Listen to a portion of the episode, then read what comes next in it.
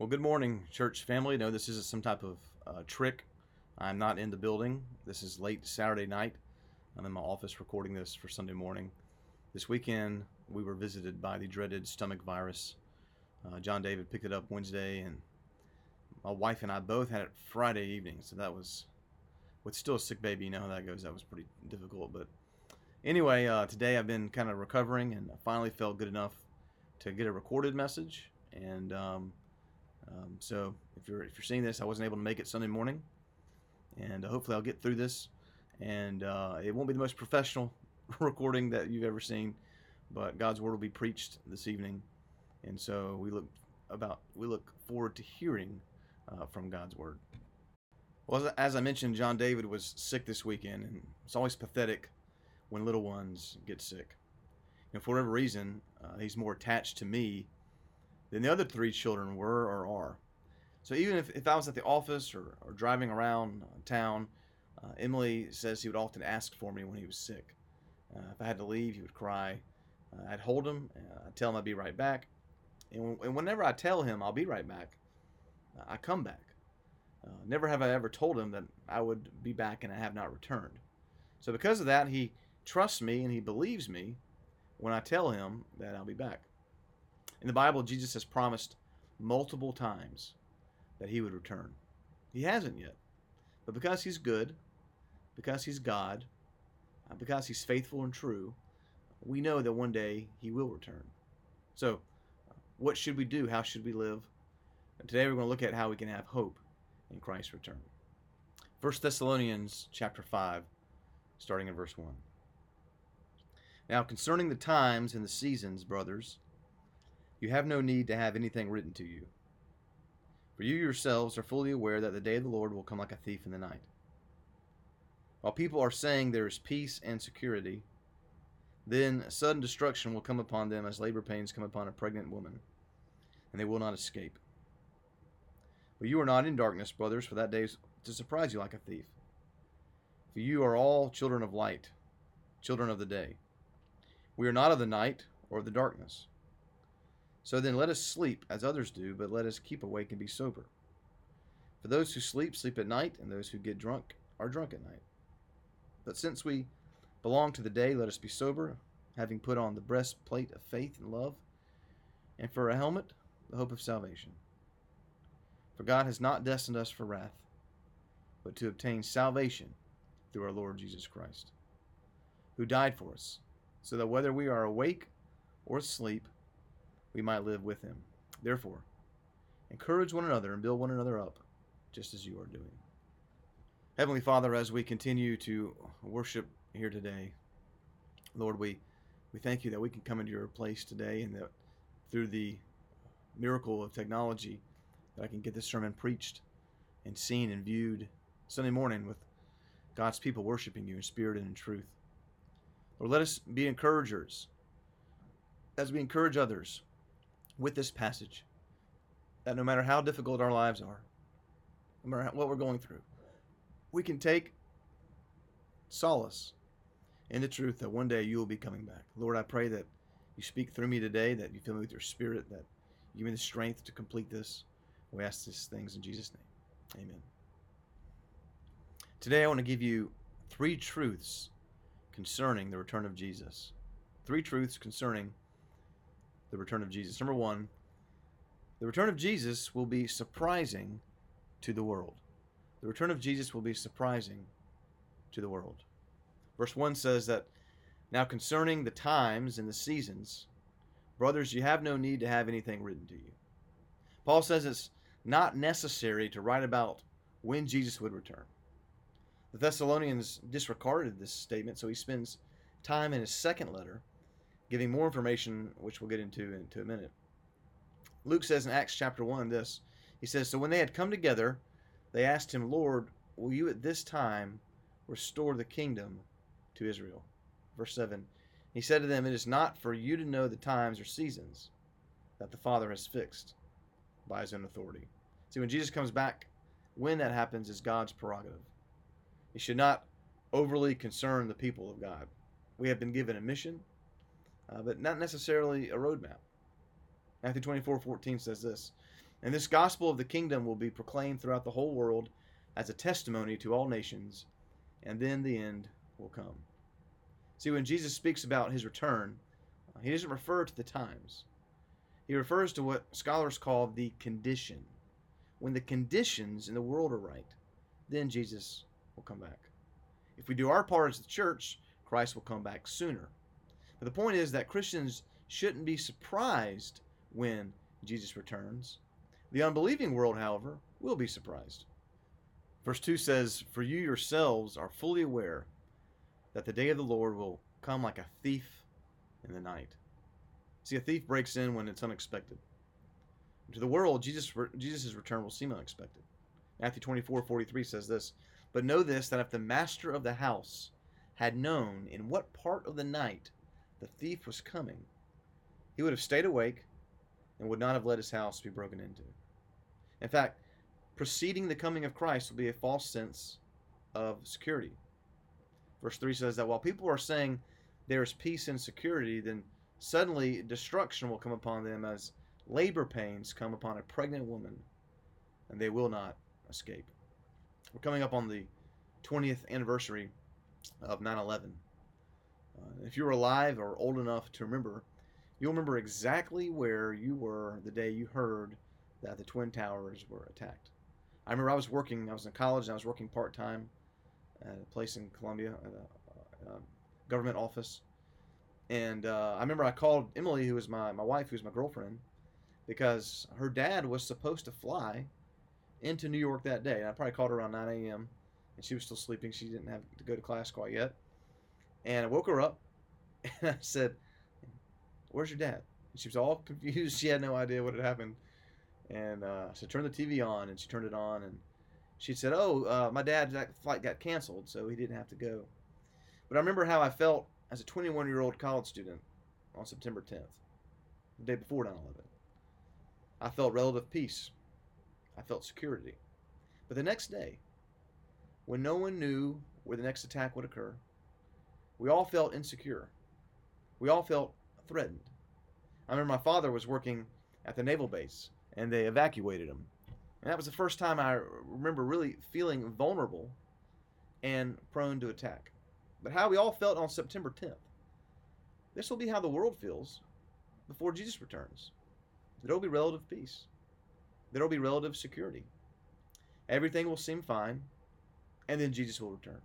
And just like when labor pains come upon a woman, and there is no escape from them, there will be no escape from the return of Christ. His return will be a surprise to the unbelieving world. I remember the last baby that my wife gave birth to.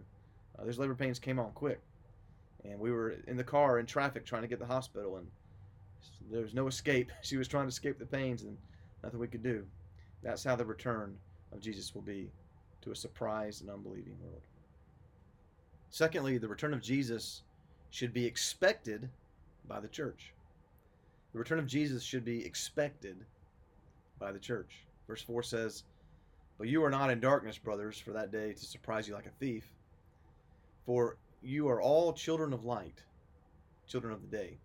We are not of the night nor of darkness. In other words, we should be alert to the signs of the time so that we will not be caught off guard. Paul gave the Thessalonians a concession and explained more about the details in his next letter. 2 Thessalonians 2 3 through 4, verse 3 says this Let no one deceive you in any way, for that day will not come unless the rebellion comes first. And the man of lawlessness is revealed, the son of destruction, who opposes and exalts himself against every so called God or object of worship, so that he takes his seat in the temple of God, proclaiming himself to be God. And when the, the man of lawlessness does this, the world will go along with it.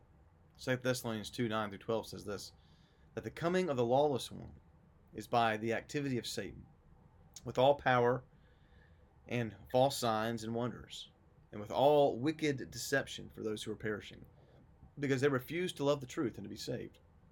Therefore, God sends them a strong delusion so that they may be they may believe what is false in order that all may be condemned who did not believe the truth but had pleasure in unrighteousness some christians fear the possibility of the Antichrist. Sometimes people ask me if I think a certain person is the Antichrist. And I always say, you know, maybe, perhaps.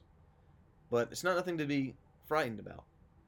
Believers will always be able to tell who he is when he actually comes. And if it truly is this man of lawlessness, and there will be peace. There will be safety during that time. The world will love him.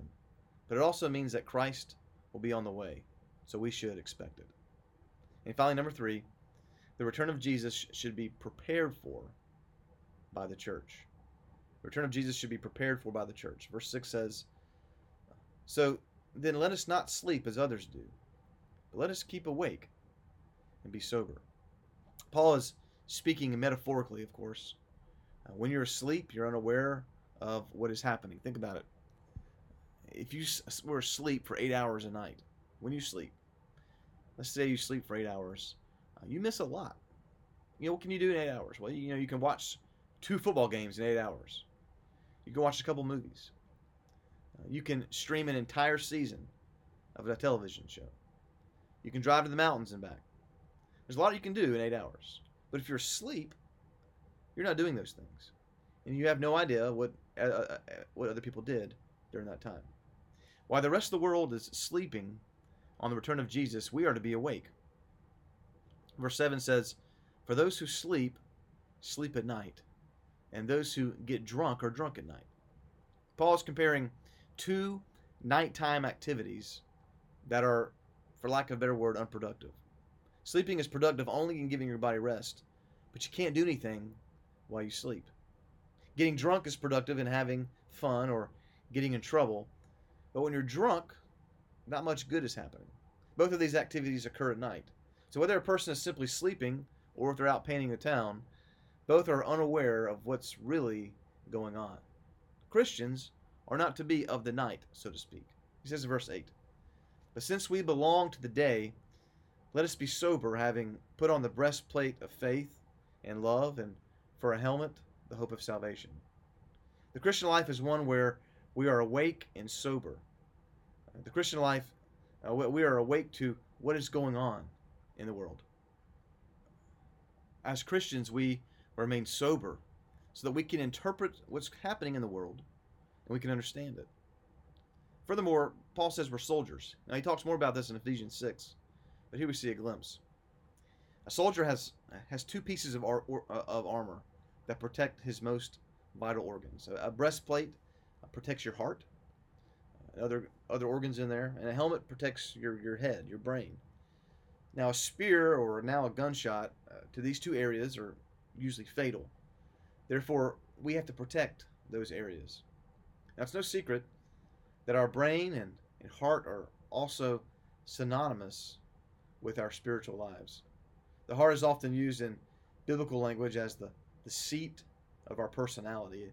It's who we are and, and how we live. Therefore, uh, we must protect our hearts from the world. Our hearts are are covered with two things. He says they're covered with faith and love. We keep our hearts uh, to have faith in Jesus. Uh, we make our hearts have love for God and others. See, we can prepare for the Lord's return, but in but in so doing and in watching the goings on of the world, our hearts can turn cold. We can become bitter what we see happening in the world. Therefore, as we wait for Jesus, we must protect our hearts. But we don't have to just protect our hearts. We have to, to protect our heads. A, a headshot is fatal as well.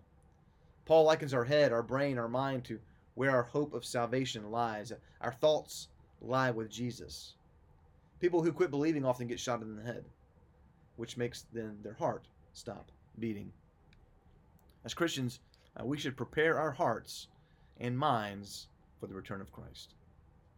Verse 9 says, For God has not destined us for wrath, but to obtain salvation through our Lord Jesus Christ. See, this is good news. Let's not forget that. We are not destined for judgment, we're not destined for wrath. We are destined for salvation. So the return of Jesus should be an exciting reality for us. In so doing, we see God's grace in verse 10. Jesus who died for us, so that whether we are awake or asleep, we might live with him. See, Paul is pivoting on the awake and the asleep analogy here. And he's referring back to the previous section uh, last week's sermon about our lives. If we are dead in Christ, so sleep, or if we are still alive when Christ comes back, we will all live with him. And he sums this up in verse 11 by saying, Therefore, encourage one another and build one another up, just as you are doing. You know, it can be easy to get discouraged. I was discouraged this weekend. You know, I missed several weeks. You know, went on vacation, then I was sick. Then I came back, and now I'm sick again with something completely different. Uh, I was very discouraged this weekend. I want to be there with you. I want to preach, and uh, I want to talk to you with a mask on and, and as safely as possible. And uh, I'm, I'm discouraged. COVID cases are raging in our area. Uh, that's discouraging. We all know people who've who've died from COVID. We've seen people, young and old alike, suffer from it. Yet Jesus is coming back. Our hope is ultimately in Him. Well, a local businessman was visiting the local elementary school. And he said uh, that he would come back and give a prize to the student whose desk he found in the best order when he returned. The, the desk with the best organization.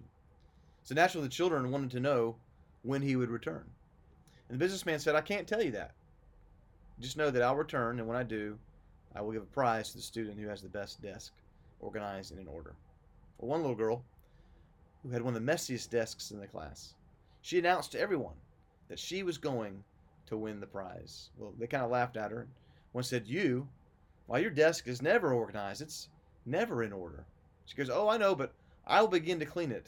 And I'll, I'm going to clean it every Monday of every week. And someone asked, Well, what if he comes back on Thursday and Friday? and she said, Then I'll clean it every morning. She said, But what if he comes back at the end of school? And she so she thought about it for a sec for a little bit, and she said, "I know what I'll do. I'll just keep it clean."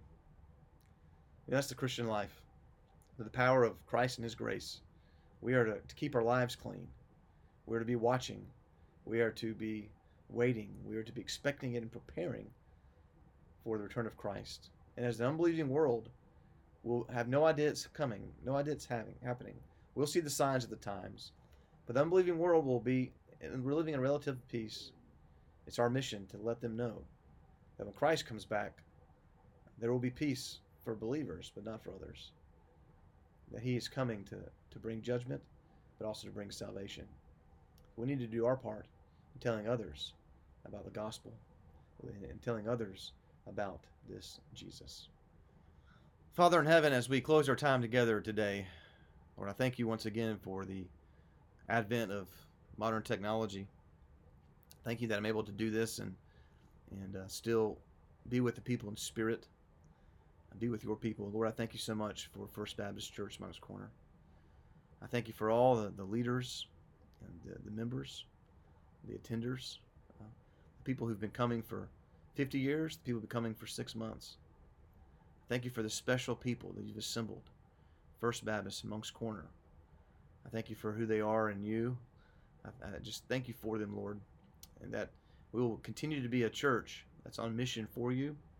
Continue to be a church that's growing in the spirit uh, and truth of who you are, and that we will encourage one another always with the word of Christ.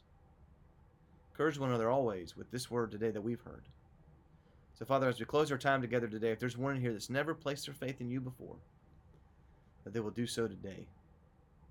They will place their faith in the work of the cross that Jesus has performed through his death, through his burial, through his resurrection.